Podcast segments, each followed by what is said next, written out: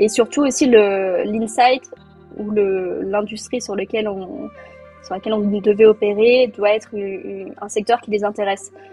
Et en fait, ils sont intéressés. Euh, alors, c'est ni bien ni mal, hein, mais c'est juste euh, Y Combinator. Ils veulent euh, investir dans des entreprises qui peuvent valoir des milliards ensuite. Donc, si euh, on aurait eu beau avoir la, une idée de restaurant génial, ils n'auraient jamais investi, par exemple, même si on avait tout le background, etc. Comment se structure l'hypercroissance? Je suis Romain Collignon, entrepreneur et fondateur du Network 78, un réseau d'entrepreneurs remarquables dans le secteur de la tech et du web. Sur Structure, je vous propose de connecter avec ces dirigeants passionnés afin de mettre un coup de projecteur sur ce qui fait en interne les raisons de leur succès. Je reçois aujourd'hui Anne To Chuang de Grotte, cofondatrice et CEO de Lago, une solution open source de metering, de billing et d'invoicing. Alors l'interview risque de contenir pas mal d'anglicisme et aussi de technicité, mais vous allez voir que si je suis aussi enthousiaste à l'idée d'interviewer Anto, c'est qu'il est rare pour une entreprise française comme Lago d'avoir fait une promo de Y Combinator, le célèbre incubateur californien, et on va avoir l'occasion de découvrir l'envers du décor avec Anto. Et on va voir aussi comment réussir un pivot quand on a de grandes ambitions. Euh, Lago a su pivoter rapidement pour trouver son marché. Et euh, pour, juste avant qu'on démarre, j'aimerais juste faire un, petit clin d'œil à Germain Michou-Toning, euh, cofondateur d'Alvo, que vous pouvez retrouver à l'épisode 53, euh, qui nous a mis en relation. Anto, merci d'être avec nous aujourd'hui. comment tu vas? Je vais hyper bien, il fait hyper beau à Paris, il fait moins 4, mais ressenti moins 10, mais il fait très beau. merci de me recevoir et merci Germain pour, pour l'intro. Avec plaisir. Euh, bah moi, ce que je te propose pour démarrer, c'est qu'on parle un petit peu de toi, qu'on parle aussi de Lago et que tu nous expliques comment toute cette aventure elle a démarré. Alors Lago, ça a démarré. Alors pour la petite histoire, quand j'ai quitté Conto, je voulais m'installer en Asie, donc je suis partie en Asie euh, en décembre 2019. Et, euh, et j'ai commencé à voyager, c'était génial. Et euh, il y a eu un petit virus, euh, on pensait que c'était un peu la grippe aviaire en, moins grave, qui nous a forcé à revenir en catastrophe en France, mon mari et moi. Et ensuite, j'ai fait du freelance, je savais pas trop ce que je voulais faire. Et j'ai pris une bière avec euh, mon cofondateur d'aujourd'hui, qui est un ancien vétéran de, de Conto. Et il m'a demandé, mais qu'est-ce que tu fais? Je lui ai dit, honnêtement, je sais pas trop. Et toi? Et il m'a dit, franchement, je cherche mon next step. Euh, j'aimerais bien remonter quelque chose. Euh, Rafi avait été entrepreneur avant. Donc, il avait déjà fait euh, ce, step-là. Et c'est de là qu'est né le Lago, je pense, de cette bière. Euh, je pense qu'on avait beaucoup d'intérêts en commun, donc la fintech, le B2B SaaS. Et je lui ai aussi dit, écoute, je sais pas pourquoi, mais j'ai envie de faire Y Combinator. Donc, si tu veux, on fait quelque chose, on apply. Et, voilà, donc ça, a commencé comme ça. Je pense qu'on se connaissait et qu'on avait aussi beaucoup d'intérêts en commun et que euh, YC, comme on dit, Y Combinator, ça l'intéressait aussi. Même si ce n'est pas une fin en soi, et ravi d'en dire plus ensuite. Oui, carrément. Euh, donc c'est parti euh, d'une bière, c'est parti d'une rencontre. Euh, est-ce que tu pourrais nous donner, je sais qu'on va rentrer dans le détail du cœur de métier de Lago, mais est-ce que tu pourrais nous donner aussi aux non-initiés, peut-être qu'on pas tous les termes dans leur bagage, ce que vous faites chez Lago et pour qui vous le faites? Alors, ce qu'on fait, je pense que tout le monde a déjà reçu une facture d'un opérateur télécom, par exemple. Vous avez votre forfait, le hors forfait, Peut-être qu'il y a eu plusieurs produits, puisque en fait vous avez pris Internet et le mobile. Euh, et qu'est-ce que vous pouvez prendre d'autre? Des, vidéos à la demande. Et en fait, pour calculer combien vous devez tous les mois, les entreprises utilisent euh, un logiciel. Et ce logiciel doit être assez flexible puisqu'au fur et à mesure, il y, a, différents plans de pricing qui se lancent, il y a des promotions, euh, il y a des plans de pricing qui ne sont plus utilisés. et donc nous, ce qu'on fait, c'est qu'on va calculer combien les gens doivent payer pour les entreprises. Donc ça peut être très très simple. Donc dans le cas de Netflix, ça peut être simple, c'est euh, je sais pas 14 ou 15 euros ou 16 euros, je sais plus combien ils font payer, mais par mois, donc c'est un montant fixe. Et pour d'autres entreprises, donc dans le cas d'un opérateur télécom ou dans le cas d'un fournisseur d'énergie, c'est quand même un peu plus complexe parce qu'il y a des différents forfaits, des options, des heures creuses, des heures pleines. Donc nous, on fait cette partie-là. Ensuite, pour entrer un peu plus dans le détail, donc en l'anglais un peu plus précis que le français, euh, en, en, français on dirait que Lago fait de la facturation et en anglais, il y a différents concepts. Donc, euh, il y a la partie billing, en fait, ça, veut dire calculer combien les gens doivent. Et invoicing, c'est produire le document qui a valeur comptable, donc souvent un PDF avec certaines mentions légales. Donc nous, on fait la partie billing, donc calculer combien les gens doivent, et aussi invoicing, donc on, peut aussi produire le document. le document, ce n'est que, euh, j'allais dire l'output, ce n'est que la fin du processus finalement. Une fois qu'on a toutes les informations, on les met dans un document et il faut qu'il ait certaines mentions légales. Donc voilà. Et on fait ça plutôt pour euh, des sociétés euh, aussi de software, plutôt des B2B SaaS, qui ont des pricing complexes donc, encore une fois, si, le, si le pricing, donc la tarification, pardon, est très simple, par exemple 15 euros par mois, quelle que soit la consommation, en général, honnêtement, on n'avait pas besoin de quelque chose comme Lego. En général, les gens le font même manuellement. Euh, nous, ce qui nous intéresse, c'est euh, des, tarifications. Il y a plusieurs plans, plusieurs euh, dimensions de consommation. Et pour la petite histoire, on a vécu ce défi en fait de mettre en place et construire un billing système chez Conto, puisque chez Conto, ça avait été fait euh, ben, euh, maison, entre guillemets, homemade. Euh, pour, la, pour la petite histoire également, en fait, on avait embauché un back-end engineer au tout début, ça devait être un projet de trois mois de construire ce billing system. Aujourd'hui, il y, a, une équipe de plus de 12 personnes qui s'en occupent. Et les trois ingénieurs originels, donc qui ont construit et maintenu et scalé ce système pendant trois ans, sont aujourd'hui chez Lago. Et c'est comme ça qu'on aussi qu'on a eu l'idée, qu'on a creusé le, pourquoi c'était aussi complexe, pourquoi euh, à l'époque n'a pas pu euh, utiliser un outil externe et n'utilise toujours pas d'outil externe, sachant que ce n'était pas forcément la, tâche euh, préférée des ingénieurs euh, et que c'était très dur de recruter des ingénieurs seniors pour s'en occuper et c'était quelque chose de critique. Donc, donc voilà ce qu'on fait en clair. Eh ben, écoute, déjà hyper clair parce que c'est une vraie technicité derrière ce que tu nous partages. Euh, deux petites questions peut-être pour creuser sur ce sujet-là. Euh, la première, ça va être surtout quels sont les, enjeux euh, Parce que là, tu nous as parlé de Conto, il y a aussi vous avez d'autres clients chez Lago, etc. Qu'est-ce qui fait justement qu'ils ne peuvent pas faire ça Il y a certainement de la, complexité, tu l'as dit, chez eux en interne. Et qu'est-ce qui fait que Lago apporte une valeur ajoutée finalement qui les aide dans, tous ces sujets de billing, de metering et d'invoicing? Alors, euh, est toujours sur son euh, homegrown billing system. Ils ont beaucoup investi euh, sur le sujet et euh, je pense que ça marche. Il y y a une équipe dédiée qui, qui le fait. en revanche, une entreprise comme Lydia, que les auditeurs connaissent peut-être, qui a 5 millions d'utilisateurs, a choisi Lago. Donc, pourquoi c'est complexe? En fait, ce qui est complexe, c'est que en général, le pricing au début est toujours simple. Donc, si on prend l'exemple de Conto, c'était 9 euros par mois au départ, euh, quelle que soit la consommation, euh, c'était entre guillemets pas grave. Et ensuite, on a ajouté des plans euh, mensuels. Donc, je pense qu'aujourd'hui, il y en a 5 ou 6, voire plus. Et ensuite, on a ajouté des plans annuels. Donc, tout cela crée de la complexité. Et ensuite, on a sorti des nouvelles features.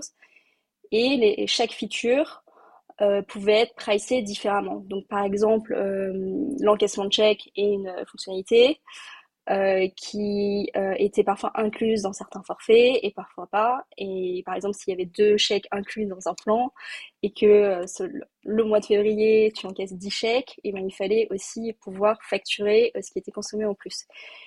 Donc, de manière statique, en fait, le, le premier jour où un, une tarification est implémentée, c'est euh, dans 90% des cas, c'est assez simple. Euh, ce qui est très complexe, c'est quand euh, le, on fait des itérations sur la tarification, ce qui arrive toujours, puisqu'on on arrive rarement au, bon point dès le départ. Et quand on sort des nouvelles features qui doivent être ben, du coup pricées différemment. Donc ça, c'est le, le, un des gros points en, général. Et un autre point, il y a eu aussi un, shift en termes de tendance de facturation. Il y a dix ans, euh, on parlait beaucoup de la subscription economy. Donc, euh, tout d'un coup, on n'achetait plus et on faisait des abonnements. Donc, typiquement, euh, au lieu d'acheter ton vélo électrique, tu vas louer un vélo électrique par mois. et depuis, depuis ces dix années, il s'est quand même passé beaucoup de choses.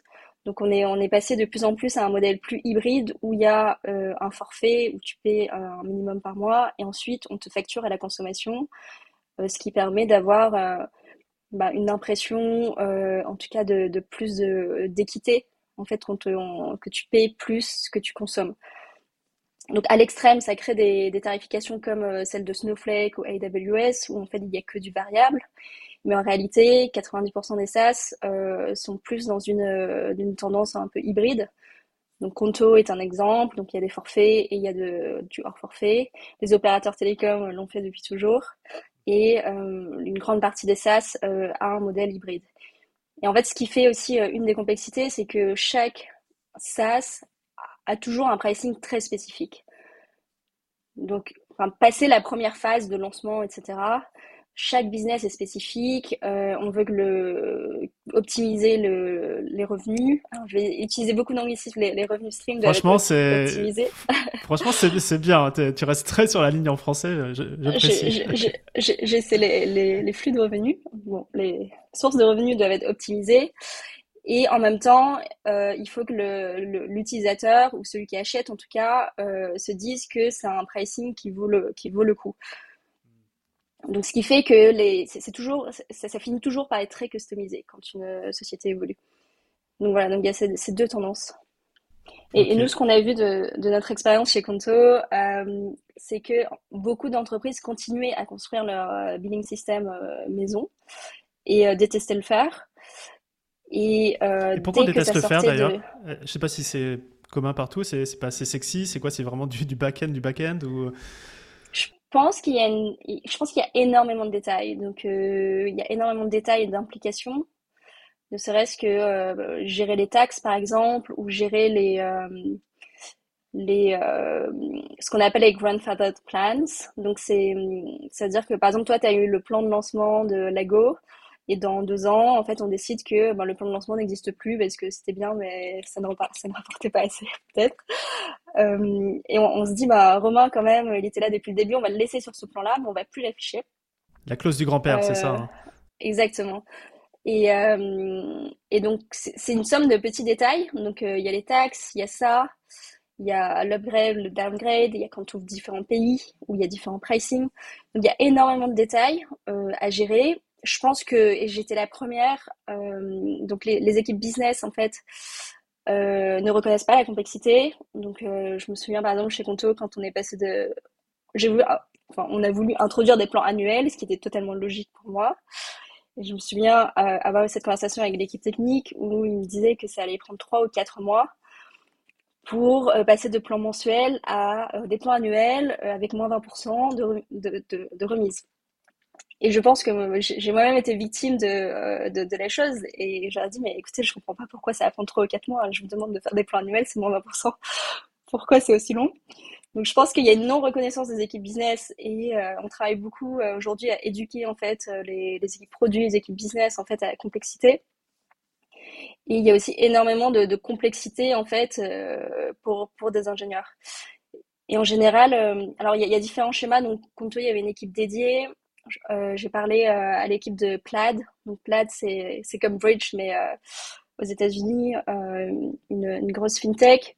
Donc ils avaient une équipe billing et ils faisaient des rotations avec des back-end engineers d'un an euh, pour que euh, en fait ils ne passent pas plusieurs années sur le billing parce qu'au bout d'un moment ils, ben, du coup ils, cherchaient ailleurs parce que c'était okay. un sujet qui euh, et donc voilà, et donc tout notre, euh, notre travail chez Lagos, c'est de, de, proposer un service, une API qui permet d'être la couche d'abstraction et qui permet de, euh, ben de, de, mettre en place un billing complexe plus rapidement. Et du coup, nous, on se casse la tête à euh, bah, devenir en fait la, la couche d'abstraction pour prévoir tous ces, euh, tous ces ce qu'on appelle les edge cases, les, les cas de, je sais pas comment on dit en français, mais les cas rares, je sais pas. Les cas rares. Voilà, exactement. Ouais.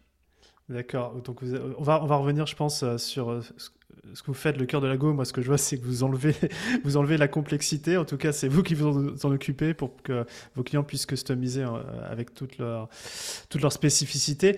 Euh, ce que je te propose, c'est peut-être de, de, revenir sur euh, reprendre un petit peu de hauteur par rapport à, à la Go et notamment de parler de ton rôle, tes responsabilités et, et de voir un petit peu, bah, voilà, ce que tu fais au quotidien pour développer la Go et comment, avec Rafi, ton cofondateur, bah, vous répartissez les rôles au quotidien. Tout à fait. Donc, euh, si on schématise, euh, Rafi s'occupe de la partie produit et euh, je m'occupe du reste.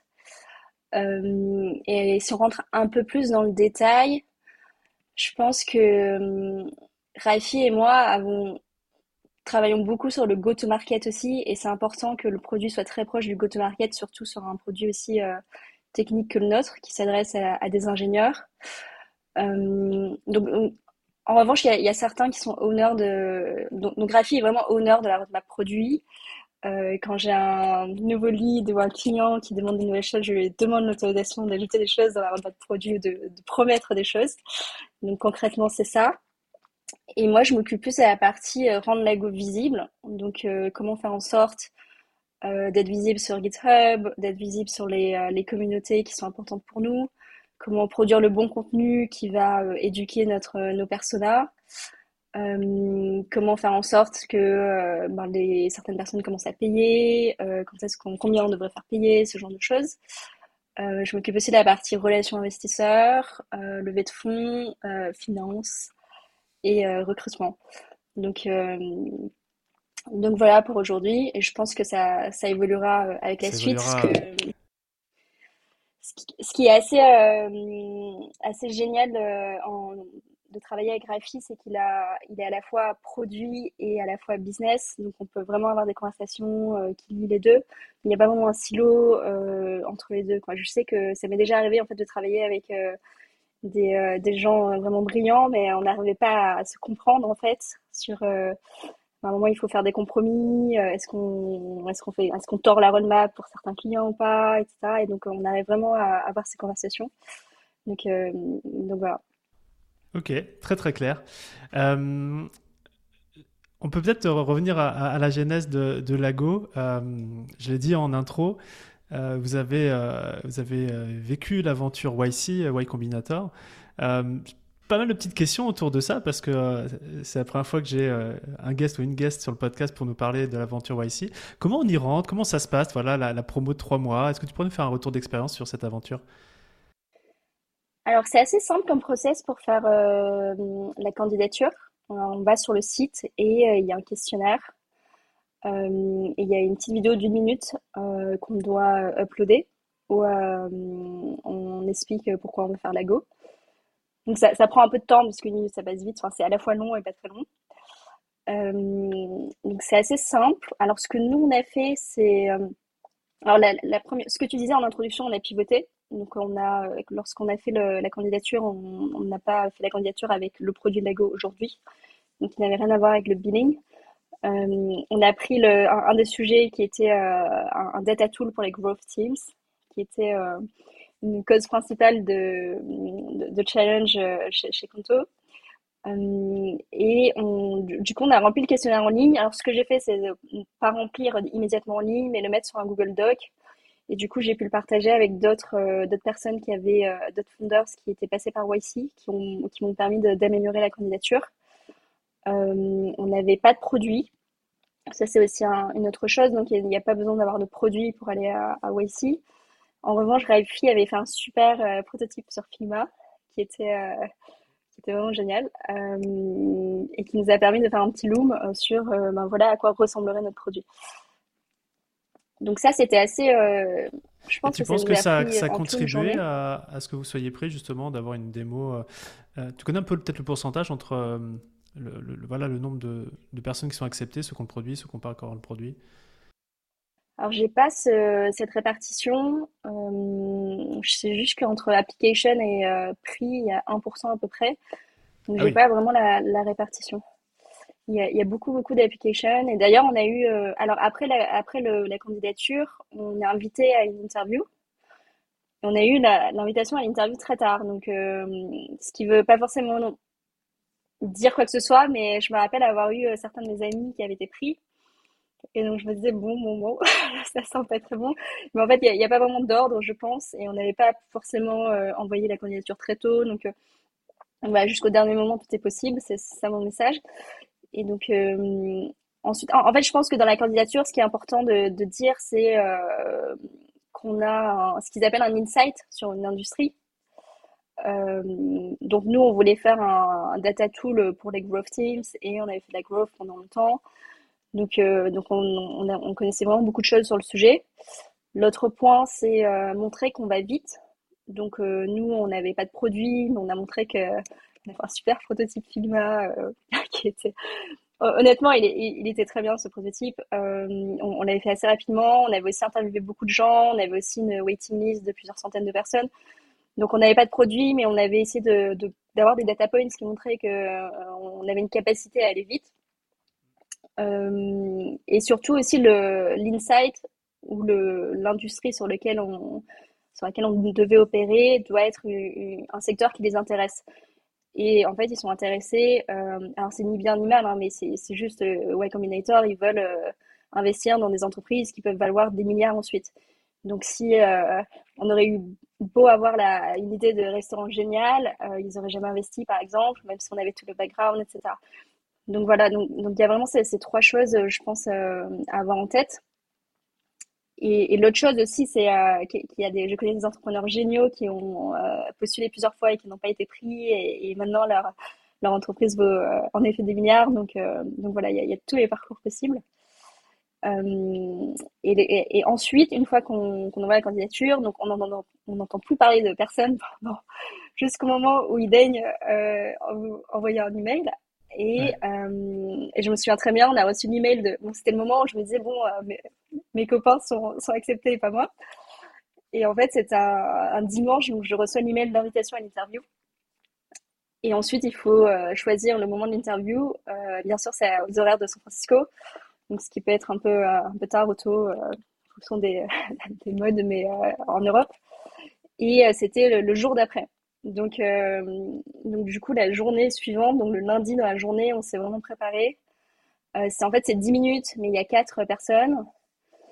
Et en fait, il y a, il y a beaucoup moyen, il y a, il y a énormément de moyens de pas réussir l'interview. Donc, euh, si euh, la première question, tu passes 10 minutes à répondre à la première question, bah, en fait, euh, t'es pas pris parce que le jury a pas eu le temps de, de comprendre mmh. ce que tu faisais et à être excited, comme ils disent. Donc on a beaucoup, on a, on a fait énormément de préparation ce jour-là à avoir des réponses courtes et concises, euh, sachant qu'ils enchaînent les interviews euh, tous les jours. Donc voilà. Et ensuite le lendemain, tu as une réponse oui ou non. Donc voilà le, le process. Le, le, parcours, une fois, une fois qu'on est dedans, donc euh, c'est trois mois la promo, c'est ça? Il y a combien de promos par an? Deux ans? Deux fois? C'est trois mois, il y, a, il y a deux batchs en effet, deux batchs. Deux batchs. Deux, deux batchs, alors tu, trois mois, ça, ça, me, ça, me, semble hyper court. Et tu me disais aussi que ce qui le regardent chez les, les applicants, enfin les, les, ceux qui posent la candidature, c'est leur rapidité d'exécution. Est-ce qu'il est, qu'il y a un lien entre cette durée et, et le fait d'avoir des, des, gens qui, qui vont vite? Je pense en effet la, la première. Euh, alors la façon dont ça se passe, euh, le batch est réparti en plusieurs euh, groupes et chaque groupe a trois partners.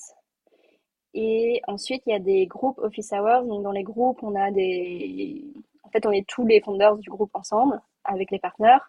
Et il y a des office hours où il y a que un partner et une une équipe. Et donc pendant le premier groupe office hour, on nous fixe des objectifs euh, à atteindre avant le, le, démo day. Et en fait, chaque euh, nouvelle interaction avec un partenaire va être où est-ce que tu en es par rapport à ces objectifs. Quel démo day? C'est au, bout de trois mois, c'est ça? C'est un peu avant trois mois en plus. Donc, c'est pas okay. tout à fait trois mois, c'est deux semaines avant euh, la fin. Donc, en réalité, c'est dix semaines. Donc, en fait, ils vont enfin, leur première question va être ça. Donc, ils vont te dire, bah, ça dépend du stade de la boîte quand elle entre à Wacy, mais ils vont te demander, par exemple, si tu déjà lancé ton produit, ils vont te demander quand est-ce que tu arrives à 30K de MRR avant d'avoir euh, une autre conversation. Quoi. Donc, ce sera okay. vraiment. Ah, mais c'est, moi, c'est, focus. Hein. Tout à fait. Donc, nous, on n'avait pas encore lancé notre produit. Donc, déjà, on a lancé notre produit un mois après. Donc, euh, ça faisait presque la moitié du batch. Et ensuite, on a eu des free trials, enfin des essais gratuits. Et ensuite, on a commencé à monétiser. Donc, on a commencé à vendre notre produit euh, juste avant le démo day. Donc, euh, donc voilà. Mais ça nous a poussé à. Alors, ils disent que la première erreur, c'est de ne pas lancer son produit. Parce qu'il y a beaucoup de gens qui euh, réfléchissent, veulent quelque chose de parfait, etc. Euh, donc, du coup, le, le point positif, c'est qu'ils euh, te poussent vraiment à lancer au plus, le plus vite possible et, le, et, à vendre aussi le plus vite possible. Je pense qu'on aurait attendu plus longtemps avant de vendre. Et en fait, le moment de vérité, ce qui est vrai, c'est que bon, il y a certains produits qui se monétisent très tard, mais pour, dans 90% des cas, euh, ça se monétise assez rapidement. Et euh, la conversation de vérité arrive au moment où tu demandes à la personne de mettre ses cartes bleues. Carte bleue, bah oui. Voilà. Ok. Euh, tu, tu as dit que vous étiez en groupe, il y avait des partenaires euh, qui, qui, vous accompagnaient. Qu'est-ce que YC fournit en termes d'accompagnement enfin au-delà du, du, du, tampon YC qui est toujours bon à prendre, c'est quoi l'expérience avec eux? Je pense qu'il y a beaucoup de méthodes. Donc, ils ont une knowledge base. Alors, on, a un intranet qui s'appelle Bookface, qui est le, verlan de Facebook. Ok, ils font du verlan aussi. Euh, ils font du verlan aussi, euh, qui est vraiment une mine d'informations. Euh, alors, il faut savoir qu'il y a une partie publique qui a été reprise dans Startup School, qui est de Y Combinator aussi, qui est mhm. accessible à tous, avec une partie du knowledge. donc, il y, a, toute une partie en asynchrone. Nous, on est en remote, donc donc voilà, mais on avait déjà toute cette knowledge base où euh, la plupart des questions qu'on avait étaient déjà dans la knowledge base. Donc il fallait qu'on qu'on regarde et après en office hour on pouvait affiner.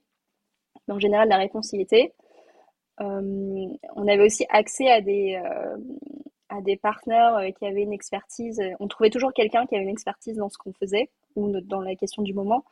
Donc nous, notre premier outil s'apparentait beaucoup à Segment, euh, qui est un outil qui permet de, de traquer euh, le, comportement des users et de rassembler la data des comportements des users euh, à un même endroit ou de l'envoyer dans d'autres outils. qui a été acheté par Studio. Donc le, CTO et cofondateur de, de, Segment était un des partenaires de YC. Donc on a pu échanger avec lui sur l'architecture technique, les débuts de Segment, etc. Donc, donc il y a un accès à, enfin au-delà du tampon, il y a un accès aussi à des personnes, je pense, qui ont vécu les mêmes choses euh, et il y a aussi un accès à une communauté, parce que c'est quand même beaucoup de pression. Euh, je, le, je, le, raconte un peu euh, comme une blague, hein, mais l'Office Hour où on te demande où est-ce que tu en es de tes démogols. Et il y a même pendant le groupe Office Hour, en fait, on passait tous comme à l'école et on disait on était de nos démogols. Donc même si on est tous adultes, avoir 10 personnes qui passent, on se dit bon, on n'a pas envie d'être la, personne qui est vraiment très loin de ses, de ses goals. Donc, c'était quand même beaucoup de pression. Euh, et ce qui nous a permis aussi de, prendre plaisir, c'était euh, d'être avec une communauté de, personnes qui vivaient la même chose. Donc ça, c'est vraiment pas à négliger. Je pense que je pense que monter une boîte, c'est très, c'est quand même très dur. Euh, mais c'est très solitaire, donc, donc on avait toutes ces personnes qui vivaient la même chose et, parfois ça, ça aidait vraiment. Je pense qu'une des, un des gros points d'entreprendre, c'est aussi euh, comment euh, gérer ses émotions. Et, euh, et, avoir cette communauté a beaucoup aidé. Donc voilà, donc, il y a beaucoup de knowledge dans les office hours, si, si, je récapitule. Et après, il y a beaucoup de knowledge asynchrone dans, dans, Bookface. Et, et, la communauté est assez incroyable. Ok. Alors, euh, je vais peut-être faire le, le, pivot sur le pivot, parce que le, projet initial YC, euh, tu vas nous dire si c'est avéré concluant ou non, mais j'ai le sentiment qu'entre le projet YC et ce que vous faites maintenant, il y a, il y a tout un monde. Euh, Est-ce que tu pourrais nous partager un petit peu bah, tes, tes, enseignements par rapport à ce pivot euh, Peut-être un peu raconter l'expérience du product market fit, parce que si vous ne l'avez pas trouvé à un certain moment donné, c'est qu'il y a aussi des enseignements. Et peut-être aussi, si, euh, si tu as une comparaison entre la France et les US au sujet du pivot. J'ai le sentiment que c'est pas tout à fait vu de la même manière. Tout à fait. Alors notre premier produit était une sorte de segment. Enfin, on était un outil no-code pour euh, les équipes marketing pour qu'elles aient accès à la donnée. Euh, donc on a, on, a shippé, euh, on a sorti le produit assez vite, on a commencé à monétiser assez vite. Donc on est arrivé à avoir des, clients payants, mais il y avait beaucoup de choses qui nous dérangeaient en fait. La première, et je me souviendrai toujours de ce. Alors, j'ai eu un call avec un, investisseur qui m'a dit, qui était hyper sympa, hyper smart et tout, et il m'a répondu En fait, on va pas investir parce que nous, on croit que dès que la team va grandir, en fait, euh, le problème va se délocaliser dans l'équipe data et pas dans l'équipe euh, marketing et growth. Et que du coup, euh, l'entreprise aura besoin d'un data tool, dev tool pour les ingénieurs. Et sur le coup, je me suis dit, bon, il a rien compris, il y a UiPath, euh, IPO, etc. Euh, donc, euh, j'ai continué. Et j'ai vu d'autres investisseurs qui croyaient à la vision. Mais je pense que ça nous a pris 3-4 mois à arriver à cette conclusion, en fait, et à se dire, en fait, on pense que c'est vrai. Et, et, en fait, nous, on a créé ce, premier produit pour. C'était vraiment le produit qu'on aurait adoré utiliser chez Conto, dans l'équipe Growth. Donc, moi, j'étais VP Growth. C'était vraiment l'outil que j'aurais adoré utiliser. Mais en fait, on s'est rendu compte avec le temps qu'il y avait peu d'équipes comme nous on était, euh, c'est-à-dire euh, on était une équipe où il y avait des ingénieurs euh, dans l'équipe Growth et qui, reportaient, qui me reportaient du coup.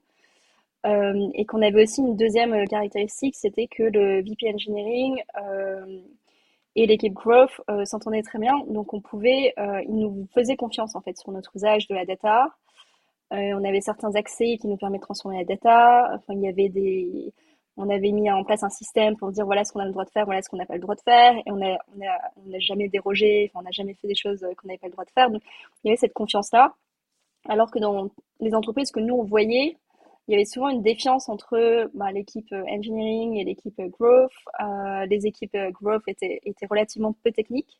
Et quand il y avait des, personnes techniques, elles étaient rattachées euh, à l'équipe engineering. Donc, euh, donc voilà, donc on, s'est dit, en fait, on a un no-code tool pour euh, les équipes growth, mais elles ne sont pas vraiment techniques. Et ceux qui vont vraiment utiliser sont des ingénieurs, donc il n'y a, a, pas vraiment d'intérêt à être no-code. Donc on s'est un peu retrouvé comme ça. Euh, ça fait quoi ça? Qu'est-ce qu'on ressent à ce moment-là? Bah, on se sent pas très bien, pour être honnête. ok. on se sent. Bon, déjà, ça arrive graduellement. Hmm. Donc je me souviens, j'avais fait un update avec un de nos investisseurs et il m'a dit, franchement, vous pouvez faire tout ce que vous voulez. Et là, il a planté la graine du pivot. Et à ce moment-là, je me suis dit, mais pourquoi il me dit ça et tout? Ça me démoralise, j'ai besoin qu'on m'encourage. Et je fais, ok, merci. Et j'ai fermé le Zoom. Euh, j'en ai parlé avec Rafi. Je pense qu'on a pris 3-4 jours à, digérer. Je pense qu'on s'est dit, en fait, soit on devient un dev tool, euh, un data tool pour les ingénieurs, et on y va, et on se dit, euh, bah, le gros du marché est là. Mais là, on s'est dit, on a créé vraiment le tool pour euh, un tout petit marché, quoi, qui était euh, les équipes comme euh, les équipes growth telles qu'elles étaient chez Conto, et il n'y a, finalement pas beaucoup de monde comme ça, et le marché ne s'achemine, ce n'est pas la tendance du marché. Donc voilà ce qu'on a appris, et, et, c'est très YC en fait de créer le tool qu'on aurait adoré utiliser. Moi, j'ajouterais juste une petite astérisque maintenant, c'est créer l'outil que vous auriez adoré utiliser, mais vérifier avant que c'est un, assez grand marché et que vous n'êtes pas juste une exception. Ça paraît très logique. Enfin, tout paraît très... je avec le recul. exactement. Tout paraît hyper logique avec le recul. Tout paraît évident. Enfin, on s'est dit mille fois pourquoi on n'y a pas pensé plus tôt. J'aurais dû écouter telle personne, etc. Donc il y a ça. Euh, y a, bah, c'est important de shipper vite et de vendre vite finalement, puisque je pense que ce que YC nous a apporté, c'est que du coup, on a décidé de pivoter après six mois. Mais peut-être que sans YC, on aurait pivoté bien plus tard. Et pivoter plus tard veut dire euh, bah, on a dépensé plus d'argent et on a moins de chances de, de rebondir. Donc, euh, donc on est arrivé à, cette conclusion il y, a, bah, il y a un an, en fait. Je pense que c'était un peu avant Noël. Et je me souviens avoir dit à l'équipe, écoutez, euh, prenez tous des vacances, on se reparle en janvier. on ne sait pas trop. Et, tu avais planté la graine avant les vacances? Tu avais planté la graine que potentiellement vous alliez pouvoir pivoter on avait planté la graine, on avait commencé à avoir des idées, mais, euh, mais on savait plus trop. On était perdu. Honnêtement, on était perdu. Au moins, on a eu la force de se dire, euh, on arrête ça. Euh, et on, s'est dit, en fait, on n'a pas très envie de faire un dev tool pour la data. je pense qu'on avait cet ADN fintech. du coup, maintenant, on fait un dev tool pour le billing, ce qui est quand même plus fintech. Mais euh, c'est aussi les goûts et les couleurs, je pense, euh, des fondateurs. On s'est dit, en fait, on n'a pas envie de faire. Euh, on aimait bien l'aspect no code. Maintenant, faire ça, ça, ne nous intéresse pas trop. Et du coup, on s'est dit, bon, bah, soit on trouve une autre idée, soit on rend l'argent, mais, mais du coup, on continue pas ça. Donc, voilà. Et en janvier, j'ai dit, on était 7 à l'époque, donc j'ai dit à l'équipe, ben, on sait pas trop ce qu'on va faire, mais on va chercher autre chose. Donc, soit vous n'êtes pas à l'aise avec cette situation, euh, vous voulez trouver un autre travail et on va vous aider à trouver un autre travail. Franchement, dites-moi dans quelle boîte vous voulez aller et on fera des appels, on vous vendra, etc. Ou soit vous cherchez avec nous. Donc euh, la bonne nouvelle, c'est qu'ils ont continué à chercher avec nous. C'est comme ça qu'on a atterri sur le billing. Euh, alors on est parti assez loin dans nos explorations. On est parti sur le Web 3, on est parti sur le B2C, on est parti sur, euh, sur plein de choses. Euh, et à un moment, on s'est dit, bon, bah, on arrête euh, toutes ces, toutes ces, pérégrinations et qu'est-ce qu'on connaît et qu'est-ce qu'on aime? Donc, on s'est dit, franchement, on aime le B2B, on aime la fintech. Quels sont les, les points qu'on connaît et qui n'ont pas encore été résolus? Et c'est comme ça que, comme il y avait bah, ces ingénieurs qui avaient travaillé sur le billing chez Conto et qui sont chez nous aujourd'hui, bah, naturellement, en fait, je me souviens, j'étais dans l'avion, on est parti donc, ah, mentalement, c'est très dur. Donc, ça, il faut le, il faut le dire. Enfin, chaque boîte qui pivote, euh, en fait, il faut savoir que ça, dépend des personnalités. Mais dans, dans la plupart des cas, quand euh, ta boîte est en train de pivoter ou tu n'as pas trouvé euh, ton truc, etc., et que tu vas voir que tu vas, tu vas prendre un apéro, tu vas dîner, et la première personne que quelqu'un va. La première question, alors, comment ça va? Ça marche bah, cette question est très angoissante quand on est en train de pivoter et en général en train d'entreprendre. Mais quand on est en train de pivoter et qu'on est qu'on y pense tout le temps jusqu'à 4 heures du mat et que euh, quelqu'un qu'on connaît pas trop va dire ah bah du coup tu vas faire quoi? Et euh, franchement c'est très il faut savoir faire la part des choses et c'est très dur. Euh, donc donc voilà ça c'est vraiment si vous avez des amis qui pivotent sachez que dites-leur mais tu vas trouver t'inquiète quelque chose comme ça et tranquille et tranquille du coup j'ai perdu le fil de ma de ma de mon anecdote euh, bah, tu partageais aux équipes et effectivement, euh, l'idée du billing, voilà. Euh, metering et invoicing est arrivée. Donc j'allais j'allais prendre l'avion et je me souviens j'avais écrit à Vincent donc, qui qui avait beaucoup travaillé sur le sujet et qui est dans l'équipe aujourd'hui dans l'équipe de Lago qui avait travaillé sur le sujet chez Conto. Je me dis en fait tu peux m'expliquer exactement qu'est-ce qui était très très complexe dans le billing chez, chez, Conto et pourquoi on n'a jamais pu utiliser d'autres acteurs etc. Et donc là il nous a sorti une longue liste sur Slack et en fait, quand j'ai atterri, euh, j'ai vu qu'il y avait du ping-pong entre Rafi et le reste de l'équipe sur cette idée. Et, je pense que là, on a commencé on, à se dire, en fait, il y a vraiment un potentiel. Et on a vraiment creusé ce, ce, ce, point-là. Euh, mais, euh, mais, je pense que on se disait aussi qu'on avait une, opportunité unique puisqu'on avait encore de, du runway, comme on dit. Donc, on avait levé des fonds et ça nous permettait encore de tenir le lancement d'un nouveau produit on adorait travailler ensemble, on aimait finalement les mêmes choses. Euh, chaque fois qu'on regardait des, sujets, on se disait euh, ah ça a l'air trop bien, etc. sur B2B euh, et fintech. on a un peu regardé B2C parce qu'à un moment on était perdu, donc donc voilà, Rafi m'a parlé d'une plateforme pour des chefs puisqu'on adore la cuisine, mhm. ou d'un e-commerce de surf parce qu'on adore le surf. Mais à chaque fois, quand on se disait bah, comment on va le faire, on se disait franchement, je sais pas par où commencer. E-commerce de surf, euh, je sais pas, il faut aller sur Shopify, etc. Donc on s'est dit, bon, il faut quelque chose où on a un, avantage concurrentiel pour aller vite, puisque en fait, le, les, ce qu'ils appellent la defensibility, c'est en fait comment tu fais en sorte d'avoir une barrière à l'entrée pour les concurrents en fait, une de nos convictions, c'est qu'il n'y a pas vraiment de vraie defensibility. En fait, tout est, bon, à part si vraiment euh, tu as un brevet pharmaceutique, etc. Mais quand tu fais du B2B SaaS, finalement, n'importe qui pourrait copier ton produit. Ce qui est vraiment, vraiment dur, c'est euh, bah, rattraper quelqu'un et suivre la vitesse de quelqu'un d'autre. Donc pour nous, on, s'est dit, il faut qu'on ait un sujet où on peut aller très très vite et que ce soit très dur de nous rattraper. Et je pense aussi que c'était l'expérience Conto, puisque finalement, il y a eu plein de néobanques B2B je pense que le Conto est juste, enfin juste, c'était très dur d'aller vite, hein, mais c'est et, aller plus vite. Et c'était très dur de, de catch-up ensuite parce que ben, plus tu as de clients, plus ça attire les clients, plus tu as d'investisseurs, plus ça attire des investisseurs, plus le produit est, bien, plus ça appelle des features. Donc voilà. Et on s'est dit le billing, au moins, contrairement à l'e-commerce de surf et à la plateforme pour les chefs, on savait par où commencer. Donc c'est comme ça qu'on a réussi à reshipper en, en trois mois. Euh, Donc pareil, vous avez suivi le même processus euh, sur cette nouvelle approche, trois mois pour shipper, pour le vendre aussi? On a, je pense qu'on a vendu notre premier produit après deux mois après, parce que bon, une fois shippé, il faut quand même que les gens le testent. On ne change pas de billing tous les jours. il faut savoir que c'est un marché assez particulier où bah, le billing system, tu changes au maximum tous les trois ans, voire cinq ans, voire jamais. Euh, donc ça veut dire que le, le churn, l'attrition est très bas. Donc une fois qu'on a installé, euh, c'est très dur de nous déloger. mais, euh, mais, il faut être là, exactement. Mais il faut être là au moment où l'entreprise décide. Et donc, et donc par exemple pour Lydia, on est arrivé au moment où le CTO regardait. Donc donc c'était vraiment top d'arriver à ce moment-là. Pour la petite anecdote, c'est un de nos, ingénieurs qui était chez Dynamo, je crois, avec un ingénieur de, Lydia. Et du coup, ils ont, ils ont parlé de billing. Et euh, c'est comme ça qu'on a su que Lydia réfléchissait au sujet. Ouais, je te salue, Alexandre. Merci encore.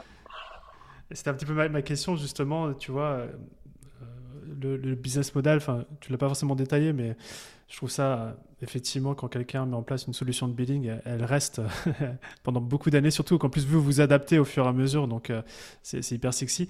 Mais je me posais aussi la question, justement, c'est comment catcher au bon moment euh, les, clients Est-ce que vous avez déjà mis en place des choses ou euh, c'est un peu la sérendipité là, qui a fait que bah, Lydia est chez vous maintenant Mais vous mettez quoi en place pour bah, ça?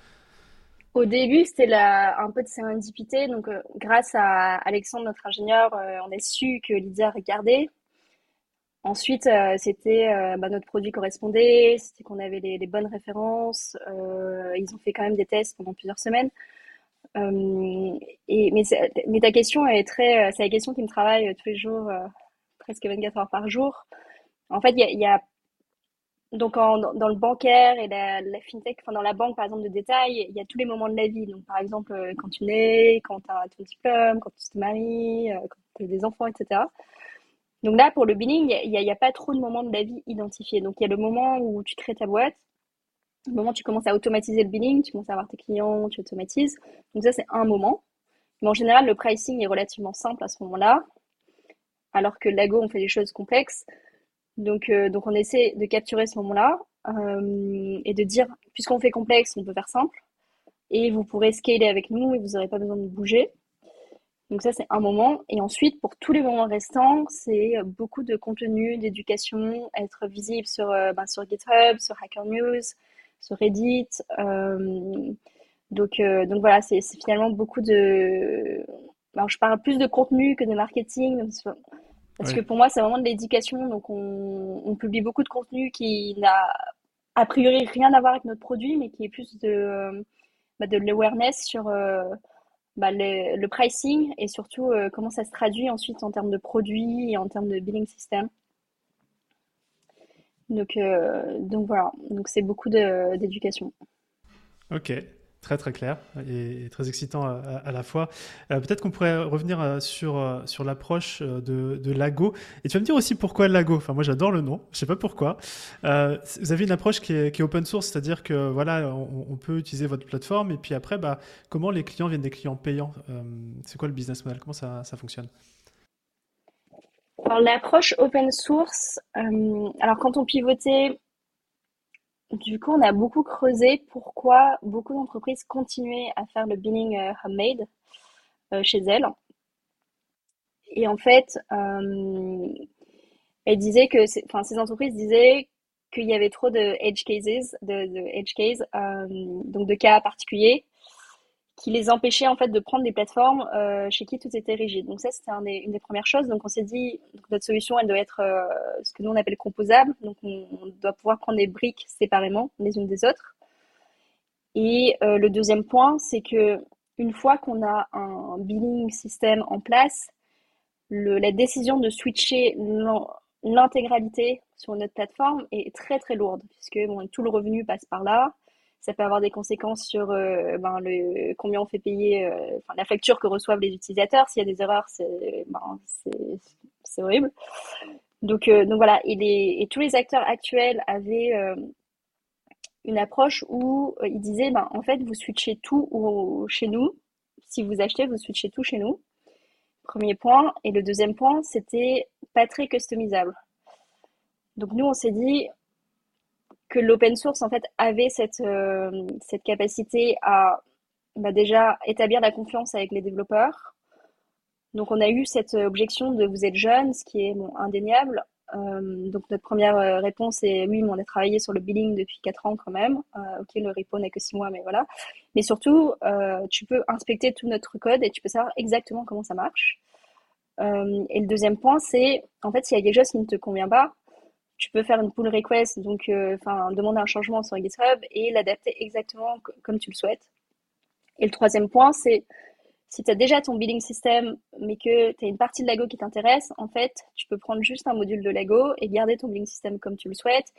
Et on a eu par exemple le cas d'une entreprise qui, euh, qui avait déjà son billing system, mais lançait un système de crédit prépayé. Ils voulaient utiliser notre module prépayé, et dans ce cas-là, ils ont juste utilisé notre module prépayé et ils n'avaient pas besoin de switcher l'intégralité de leur billing system chez nous. Donc bien sûr, euh, on serait ravis qu'ils switchent l'intégralité de leur billing system chez nous, clairement, mais ça leur permet de le faire progressivement. Et si on fait nos preuves euh, et on fera nos preuves, bah, ils pourront se dire bah, en fait, je, continue à maintenir le, le, cœur de mon billing system, j'ai plus très envie, finalement ça marche bien pour, euh, avec les crédits prépayés chez Lago et pourquoi pas prendre un module en plus? Donc voilà, ce que l'approche euh, open source nous apporte. Il y a aussi une approche participative qu'on n'a pas encore lancée, quand on a eu des, contributions, euh, qui permet, en fait, le billing system, c'est un, système qui est au cœur ben, du revenu de l'entreprise et donc de, ben, la vie de l'entreprise. et ça doit souvent être connecté à d'autres outils business, donc des CRM, des outils de customer support, etc. Donc nous, on a un nombre d'intégrations natives, mais en fait, la partie open source permet à d'autres personnes de contribuer en créant des, intégrations, par exemple, euh, avec Lago ou euh, de créer des data models avec la data de Lago. Donc, par exemple, euh, prendre notre modèle de données et dire, ben, je, vais créer un dashboard et dire, pour calculer le MRR, quand j'ai... le MRR, c'est le revenu récurrent moyen. Donc c'est vraiment le métrique pour un SaaS. Euh, et, et c'est génial quand en fait le, la tarification est que un forfait par mois, mais c'est assez dur à mesurer quand il y a une partie d'usage. Donc qu'est-ce qui est récurrent dans l'usage ou pas? Donc il y, a, beaucoup de data modeling autour de ça. Et donc euh, la communauté peut aussi contribuer avec euh, sur ce sujet-là. Donc, donc aujourd'hui, on n'a pas encore euh, mis euh, beaucoup, beaucoup l'accent sur cette partie contribution de la communauté, puisqu'on est encore en construction de Lago. Mais on a déjà des contributions, et plus tard, c'est vraiment un, un, point qu'on aimerait, qu'on aimerait développer. Donc voilà, donc on s'est dit que l'open source, c'est vraiment le seul moyen de bah, d'adresser tous ces... Euh, donc en anglais, on dirait long tail, donc c'est les, tous les cas spécifiques, mais en billing, il y a mmh. long trend, pardon, beaucoup de cas spécifiques. Et aussi d'établir la, la confiance avec les ingénieurs. Génial. Et pour la monétisation, pardon. Voilà, ouais, au final, euh, ça, ça, ça, ok. La, la, base est posée et après, derrière, comment les clients vous paient Pour la monétisation, donc, euh, on, a, on a souvent cette question. Donc, la bonne nouvelle pour le billing, c'est que les gens sont habitués à payer pour un billing système, donc soit directement avec une, une, plateforme tierce, soit euh, en embauchant des ingénieurs. le, alors, au niveau du, de notre propre tarification, donc aujourd'hui, Lego euh, est gratuit en ce qu'on appelle self-hosted. Donc euh, si tu bah, si, tu gardes toute la partie infrastructure chez toi. Et euh, on a une partie, qui, un produit qui s'appelle Lego Cloud, donc qui est bah, un produit qui est hosté par nous. Qui est, donc la plupart des SaaS que vous utilisez, Notion, etc., c'est hosté dans le cloud. donc c'est plus pratique pour les gens, le déploiement est instantané. Et donc on monétise cette partie-là. Ensuite, on a eu aussi des demandes euh, de certaines entreprises pour euh, des, fonctionnalités custom, pour euh, des certains, un certain niveau de support, pour, pour d'autres, pour certaines intégrations, etc., qu'on monétise. Donc, voilà, donc pour être honnête, on est, donc pour l'instant, c'est surtout de la Go Cloud. ensuite, on a encore des demandes custom, plutôt enterprise, pour la partie self-hosted. Donc là, c'est plutôt euh, ben, sur, euh, sur demande. Ce qui est assez classique pour l'open source. Hein. Ok. Ok, très clair. Et dans tous les, bon, dans, tous les cas, c'est, euh, vous captez tout le monde. Hein. Tous ceux qui sont pas prêts à payer maintenant, ceux qui sont prêts à payer maintenant, et puis ceux, qui paieront plus bah, tard. C'est la magie de, c'est la magie de l'open source. Je pense qu'on a, des, on a des énormes entreprises et on a vraiment des, des indie hackers, donc des, des indépendants qui ont leur projet, leur side project et euh, et, c'est top de voir les deux. Hmm. Ok, très chouette, merci beaucoup. Euh, je, vois qu'on arrive tranquillement vers, vers, la fin de notre échange. C'est passionnant. Euh, là, donc, là, j'aurais une question peut-être plus sur, sur Lago. Il faut que tu me dises Lago d'où ça vient le nom. Je t'ai dit, j'aime beaucoup. Ah dis-moi d'où ça vient. Dis-moi dis d'où ça vient. Alors, c'est très dur de trouver un nom, sachez-le. Je sais, je sais, c'est pour ça que je te pose la question. Ok. alors, on avait notre liste de critères était. Alors, moi, je voulais absolument deux syllabes et on voulait euh, quelque chose qui soit prononçable dans beaucoup de langues. Et on voulait avoir un point .com, euh, pas directement, puisque bien sûr on n'a pas le lago.com, mais un getlago.com, trylago.com. Donc on avait cette liste de critères, on a fait une liste. Ça nous a pris quand même beaucoup de temps, ça nous a beaucoup pris la tête, entre guillemets. Euh, et on a atterri sur le lago. Alors on voulait quelque chose en lien avec le surf. Bah oui, j'ai découvert mais sur un, lac, c'est compliqué quand même. Exactement. J'ai découvert un B2B SaaS qui s'appelle euh, Surfboard euh, récemment, qui n'a rien à voir avec le surf et j'étais très jalouse. Euh, donc, euh, donc voilà, on a atterri sur Lago. Euh, bizarrement, getlago.com était disponible. Et ensuite, on a, on a essayé de trouver une signification à Lago. donc on trouve que Lego, c'est comme un Lego. donc avec mmh. Lego, il y a les Lego du billing. Donc ça, c'est une version. Vous pourrez voter à la fin de l'épisode. La deuxième version, c'est bah, Lago, c'est comme un lac. Et finalement, euh, Lego Billing ingère euh, des events euh, qui viennent peut-être d'un data lake ou des choses comme ça, ou déverse des events. C'est un peu moins clair, honnêtement. Donc, je pense que le Lego marche pas mal. je le vois à ta, alors, vous ne voyez pas. Euh, euh, alors, moi, moi, si je disais mon budget mensuel de, Lego, ouais, si tu vois mon budget mensuel de Lego, tu hallucinerais. Donc, oui, Lego, Lego, ça me plaît beaucoup. Puis aussi, euh, le lac, ce côté aussi, c'est paisible, tu vois, c'est lisse. Mais en dessous, il y a de la vie. Et c'est un peu ce que vous faites aussi avec Lego. C'est que. voilà, troisième, troisième option. Donc, je pense que la, la une et la trois vont, vont gagner. ça marche. Ok, super. Aujourd'hui, c'est quoi vos enjeux structurels? C'est quoi les, les grosses discussions que vous avez dans la boîte? Je pense qu'on va, hum, bah, c'est la partie monétisation, donc on a commencé à monétiser. Je pense que la question c'est comment on scale cette partie monétisation euh, et dans quelle direction on va pousser le produit aussi.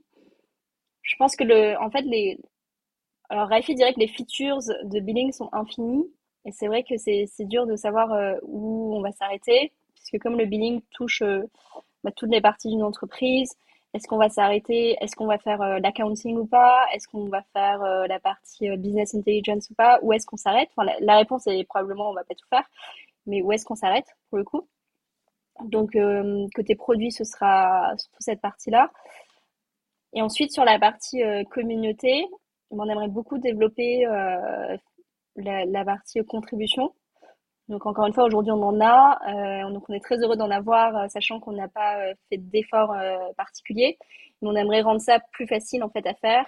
Donc il y a un moment où les certaines entreprises open source, par exemple, recrutent des ce qu'elles appellent les developer relations.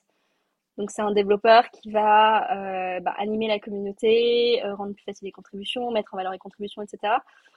Donc nous aujourd'hui on le fait relativement peu et c'est vraiment quelque chose qui, qui, nous tient à cœur aussi. Donc il y il y a ces trois points. Ok, super, top. Et ma dernière question que j'aurais à te poser, euh, le temps passe à une vitesse, c'est une question qui va nous projeter dans le futur. Euh, on se, je voudrais que tu, tu imagines qu'on se retrouve dans un an, je débarque avec une bouteille de champagne euh, dans les bureaux de Lago. il faudrait simplement que tu me dises à quoi on trinque spécifiquement. À quel succès de Lago on trinque? Alors, je pense que j'aimerais, enfin, j'aimerais, comme tout fondeur, je pense que on aimerait associer le billing à Lago.